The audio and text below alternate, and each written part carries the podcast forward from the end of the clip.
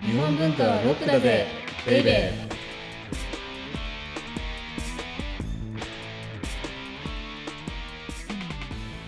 こんにちは先入観に支配された女サッチーですこんにちは、セバスチャン高木です。今ですね、はい緊急ニュースが入りました。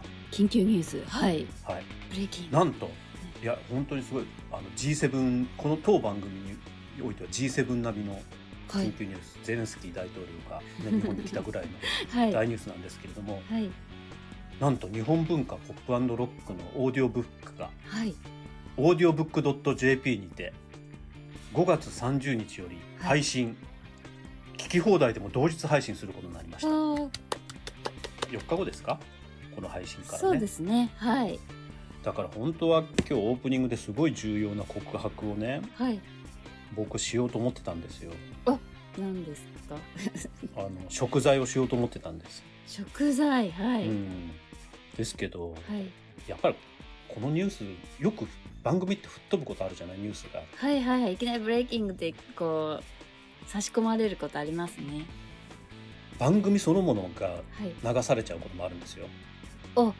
そんなことありますかうん、数年前ね、うんはい NHK になんとはい出演したんですよえ高木さんがですか私が知らなかったでしょ知らなかったです何したんですか西川清志師匠がはいと共演したんですよなんとえー、 NHK ですごーいでも流されなかったじゃあその理由がもしかして、それはね選挙速報がああのあーだって選挙の方が重要ですよまあうそ りゃですかなるらほどはい今回のオープニングも本来私がはいもう皆さんに罪を許し請わねばならなかったはずなんですけれども、はい日本文化ポップロックのオーディオブックが、オーディオブックドット JP にてしつこいんですけれども 5月30日より配信はい聞き放題でも同日配信ということではいうん私の罪はもうねまたさまさたらに別の機うん会告白できればなとじゃ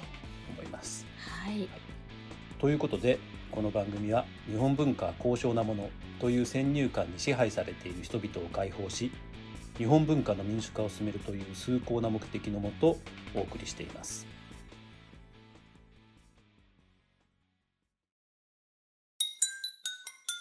日本文化はロックだぜベイベー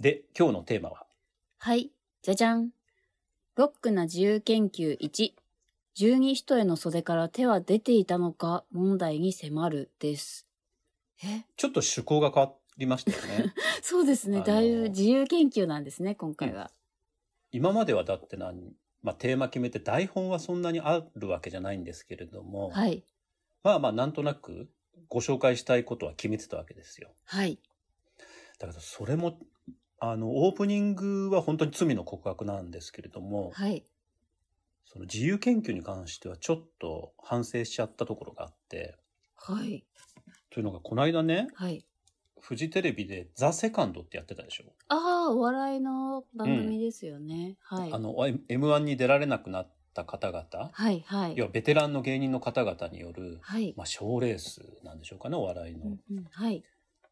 で、そこであの、マシンガンズさんああ、はい、はい。を見たわけですよ。はい。でなんと、はい。決勝まで出たんですよね、勝ちそう抜できすで。ね。はい、はい。なん確かかオープニングみたいになってきたな、これ。に。はい。そしたらで3はい本目、はい。はい。本当にネタがなくて、あ、3本目ってのは決勝の時でしたっけ決勝のはい、はい。だから、これ、台本というかネタなのか、はい。おしゃべりなのかわからない、ええー。すんごい危なさを感じて、それがまた魅力的だったんですけれども、はい。だから今回そういうふうにしようかと思って。ええー、すごい。ザ・セカンドに 習って、我々も。すごい。だからね、自由研究。はい。わかりました。十二人への袖から手は出ていたのか問題に迫るっていうことをテーマに、て、なんか不思議なテテーーママにです。はい。フリートークしていこうかな。はいサ。ッチーと。サッチーと。はい、わかりました。力量が試されますね。力量も、こういうのこう、はい腕が試されるってやつですよね。はい我々の 腕、なんていうか、力のなさが、い露呈するかもしれ露呈しないようなにい。それで、聞いてくださってる方々がめちゃめちゃヒヤヒヤするかもしれない。そうですけれどもね。、はい。とりあえず今回と次回ははいフリートークです。はい、わかりました。これ、ね、なんでこんな話するかっていうと、はい。最近古今和歌集とその古今和歌集の後の直線和歌集である五線集の書き写しをしてる、うん、ではいはい。割と紹介してますよね。はい。そうするとね袖っていう言葉がやたら出てくるんです。ああ、確かに、結構出てきた袖ですよ気がします。はい。袖ですよ袖。袖、はい。これ和歌集ってポエムで詩ですよね。はい。これ詩の中にはい。こんなに袖が出てくる国ってあるのかなと思ったわけですよ。ああ、確かに、はいだ。ってシェイクスピアそうですねはのいはいはい詩の中に袖なんて出てきます、 なんか知らないけど、あんま出て知こらなないそう。けど あのインドのノーベル文学賞をね受賞したタゴールの詩の中に袖なんてそんな出てきます知らないけど 知らないけど。 知ら 知らないけどなさそう。はい。でもおそらく出てこないんじゃないかなと思っていてでちょっとね、はい調べたらはい。古今和歌集だと60種ぐらい袖って出てくるのおー結構出てくるんですね。はい。ですごい60種ですよ1111種の中の60種はい。でこれ5000種になると100超えてくるんですよえ、そんなに出てくるんですかすごい。だから日本人にとってはい。袖ってはい。自分たちが思ってる袖とは違うんだなっていうふうに確か思ったわけなんですに。はい。じゃあねはい。平安時代の袖ってうんうんどんなんだったかなって思ったわけですよ。はい。あの私たちの袖ってはい。長袖にしても半袖にしてもはい。いわゆるこう筒になっててはい。腕にまとわりついてるでしょそうですね。動きやすいようにこう、フィットしてる感じします。だからそれが頭にあるからはい。袖がはいこんなに和歌の中に出てくるのにめっちゃ疑問に思うわけですよ。そうですね。えだって「え何何この袖が?」みたいになるわけでしょそうですね。はい。だけどさっきほら平安時代ってはい。の衣装ってはいうい。と、はい。バッと頭に浮かぶのって、はい。やっぱり十二人じゃないそうですね。なんか何枚も着てるイメージあります。着も物。うはい。平安の女性の肖像はい。イコール十二人でしょ、はい。だからあれの袖がどうなってるのっていうのにすごい思いが至っちゃったわけですよ。えー、マニアック、自由研究らしいテーマです自ね。由研究、そうそうそう、自由研究ってこういうものですよ。です から、小学生とか中学生の夏休みの自由研究用のネタなんですけど、 はいはい。なるほど。でもね、そしたら十二人って、はい。あれ、成立したのって平安の割と後ろなんですって。そうなんですね。だから泣くようぐいす平安京の、まあ、大体800年ぐらいが平安の始まりだとすると、はい。 200年ぐらい経ってからなんですよ成立した、えー、あ、じゃあそれまでは割とこの中国から来た感じの、そうそうそうそうだからはい。それもこれまた前回の話につながるんですけれども、はい。菅原道真あの太宰府に流された学問の神様、はいはい。彼が遣唐使を廃止しましたよねはい。だからそのことによって中国の文化が入らなくなったから、はい。そうすると装束もそこから日本的なものになっていく、おー。だから、は。菅原道真の時代はいはい。サッチがさっき言ってたみたいなはい。あの中国の方のようなはい。はい。服を着てたわけですよ。えー。ですからそ袖もそんなにこうなんていうかわーってなってなくてはい。なんか天女が着るみたいな服だったわけですよ、はいはいなんか私たちがそうですよね。はい。そういうイメージはあります。ひらひらーっとしててはい。でも遣唐使が廃止されてはい。女性の装束がどうなったかっていうとはい。袖の幅がね長くなるの、袖の幅が長くなだる。からはい。私たちって袖ってさはい。幅が長いってあんまりないじゃん幅が長いって、な。長さはありますすよね長でさすかはあらるけど。長さっていうと腕の長さですはい。幅っていうとはい。その要は袖の幅なんですよ。あ、じゃあ腕から垂らしたら、すごい長くビヨなったーンってとそこうそとう。ですでね。それがねどんどこどんどこどんどこ長くなってはい。硬くなるっていうのがはい。日本の装束の歴史なわけ。え、硬くなるんですか硬くなる。るの。えーだから十二人を着てるねはい。女性の絵見たことあるじゃん。はいはい、あります、あります。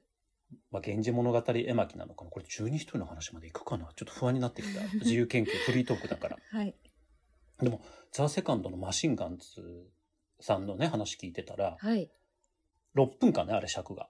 ああ、そうなんですね。はい。だから終わり決めてなくて、はい。 6分経ったら終わりなんですって。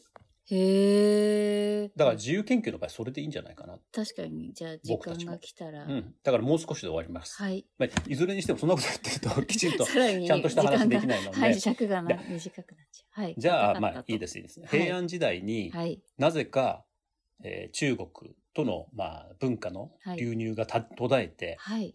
で女性の装束に何が起こったかというとはい。袖の幅が長くなった。はい。だからね袖が細長いものじゃなくてはい。正方形に近くなるわけですよ。ああ、はいはいはいはい。なるほど。でむしろはい。袖の幅の方が長くなるので、はい。長方形になってくるわけ。普通私たちが袖の長方形って言ったら、袖の、この腕の方に長い長辺があると思うんですけれども、はい。日本の女性の装束のはい一番もしかしたら特徴は、袖が長方形で、はい。それが下の方に長くなった。まあなんか振り袖とかもそうですよね。でも、、振り袖はね、はい。あれ胴体の部分とはい。袖の部分って切り離されてるでしょはいはい、そうですね。袖だけで独立するでしょはいはい。でも平安の装束の場合、それ胴体にくっついてたわけですね。すすごい。ごい。不思だか議らな構図ですね。はい。で、さらに十二人への構造って、はい。これバクッと言うと、はい。上と下に硬い布が挟んであるわけ。硬い布の、はうんい。だから何枚も何枚もはい装束を重ねるでしょ、はい。で、その装束ってはい。全部柔らかくないの。へえ。だから上と下の部分が割と硬いはいはいはいはい。服で、はい。で、その間が柔らかい重ねになってるわけですよ。へえ。ちょっとヨーロッパの、あの、パ、スカートみたいなこやつうでしスょカートみたいな、あの、コルセットというか、ああいうそ感うじですそか、うね。そうそうそう。じゃだからあれはこう、なんていうか、はい型みたいなのを入れてますよあね。はいこはい。なんか枠みたいなのつけてうたでりも、してみたいなそれが、はい。上と下で挟んでるわけで硬いので、でで柔らかい布をその間に重ねて、はい。そこで色の重ねを出してたんですよ、へえ、全然知らなかったです。そうでしょだからねあの、はい。あれ脱ぐと自立するんですって、十二人重って すごい。でそれもすごく面白くて、はい。あれってえ内側から着てくでしょ、はいはいで1枚着るとはいその紐を結んだ結んだ紐を抜くわけですよはいで2枚で2枚目着るとまた結んだ紐抜くはい。だから止まってるのは一番上だけで止まってるんですよ。へえ。まあ12一重なんですけど実際12枚着ていたかどうかっていうのは別にして12って多いっていうわけなので、うんうんうんはいたはだい。 10枚重ねてたっていう記述はあるんですって。ええ。でもそれが自立。まあ、いずれにしても、はいだから絹ぬたを打つとか言いますけど、はいはいはいいますね。あれ糊で固めてるわけでしょだから。すごい。え、じゃあハンガーいらずみたいな、なんか。そう、ハンガーなんていらないですよ。だって立つんだもん、そ液の体 いままら。ず。そうです ね。はいはい。へえ。だから女。性もはい。バーンと全部脱げるわけです。で、め着るときはもしかしたら1枚ずつ着ないといけないかもしれないんですけれども、はい。脱ぐとはい。バーンと脱いでそのまま立つから、 はい。それって、一言で言うと、セミの抜け殻みたいじゃないああ、確かに。で、それを形表はそしのままて、残ってるんですもんね。そうそう。で、それを表して、うつセミっていうふうに言ったんですって。あうつセミ。あの、源氏物語にも出てくるうつセはミいです。はい。空のセミと書いて、うつセミ。あ、だから、そう思うとね、はい。すごいイメージっていうか印象が変わりません確かに抜け殻感が、であと、十二一重って硬かったんだ。確かに。ではい。その時にすっごいはい疑問が湧いたわけですよ。え、どんな疑問ですかそんな上と下がね、はい。硬いはい。装束を5枚も6枚も着て、はい。しかも袖の幅がビヨーンと下び異常に長かった時に、はい。腕ってその袖通してたのかなって確かに動きづらそうですね。硬かったら。動きづらいでしょう、はい。だいたいこう平行にしか動かなくない硬いんだなんかか らちょっとロボットみたいになっちゃいそう。はい。でそれで今回のテーマなんですあ、あ、それで、ここに。果たしてはいはい。平安の、まあ、平安後期の女性は、はい。後期の後期な女性たちはうんうん。十二人重に腕を通していたのか問題なるほど。はい。でもそれ調べようがなくてやっぱりあのというのも平安時代のはい。生活を描いたような絵なんてほとんどないじゃないですか。そうですよね。まあ、なさそうですね。。そうはい。で多分唯一わかるのがはい。国宝の源氏物語絵巻なんですよね。へえ、あ、それには書かれている。うん、あの国宝の源氏物語絵巻って五島美術館とか徳川美術館が持ってる絵巻もなりますけれども、ただあれもやっぱりはい平,、平安時代の本当の終わり頃から鎌倉時代のうんうん。あに書かれてたものなのではい。だから「源氏物語」の成立からは大体100年ぐらい後だと思うんですけれどもはい。それまで見たことなかったんですけれどもはい。気になって見たらですねあ袖どうなってるのかって、はい。はい。そしたらねあの袖に腕を通してるのもあるけどはい。なんていうか重ねているはい。このなんていうんですか首周りの間から手出してることが多かった。へえ、こう、なんて言うんでしょう。ちょこっと、んこう。だからね、出して腕、るよく羽織る、羽織、要は羽ね、織羽織っかてたんですよ、あれ。ああ、あ、それだとちょっとわかりますね。そう羽織ってへーはい。で、扇なんかも、だってそんな袖から出せないでしょ、だっそうですよて。ね。持てない大でしょ。変。はい。だから羽織って、その間から手を出して、ああ。で、ちょこちょこちょこ、で、そういう絵が、あの、場面があったんですよ。だから、へえ。あのね、光源氏と誰かが、なんか、豪華なんか打ってるシーンがあって、はい。そしたら男性同士もね、はい。あの、この胸の隙間から手出して、碁を打ってた。そうなんですね。へえ。で、女性もそこから手出してた。へえ。だからね、たくさんの布を、はい。当時の方々は着るっていうよりはうんうんうん羽織ってズルズルして動いてたんじゃないかっていうのが僕の結な論るほどで必要な時に手を出してた、はい。だから普段はだって手はねだから寒いしはい。中でこう組んでたんじゃないと思ってっなるほど。ていうのがはい。今回の自由研究の僕の結論なんですなるほど。ですけど資料があまりにないので、はい。その結論はねはい正しいのかどうかわからないんですけれども、はいはい。ですけどよく十二人を着ているうん。ようなこの写真っていうか体験みたいなのを見ると、はいはい。手がボワーンと出てますけれども、うんうんうんうん少なくともあんな風には出てないんじゃないかな。なるほど。ちょっと違っていたのでは。はいへえ。あっ、ていうのがすごい。今回のはい自由研究のはい。私の,、あの研究発表でした。はい。はい、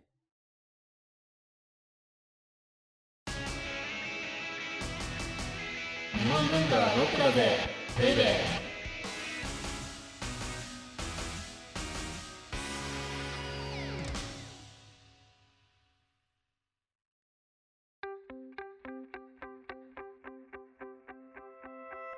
では、オーディオブックドット JP をお聞きの皆様には、この後特典音声がありますので、ぜひ最後まで聞いてください。じゃあ次回は自由研究続きですか、まだ続きますよ。はい。だってはい。十二人の話で終わっちゃったもん。あ、あまだいっぱいあるんですね。あの日本人にとってはいはい。袖って何なんだっていう話をほとんどできなかったはい。ので、はい。なので次回はですね、日本人と袖の大研究、え大研 究、小研究くらい かな。あの小研究ぐ小らいで研す。究。はい。わかりました。はい。お相手はセバスチャン高木と先入観に支配された女、サッチーでした。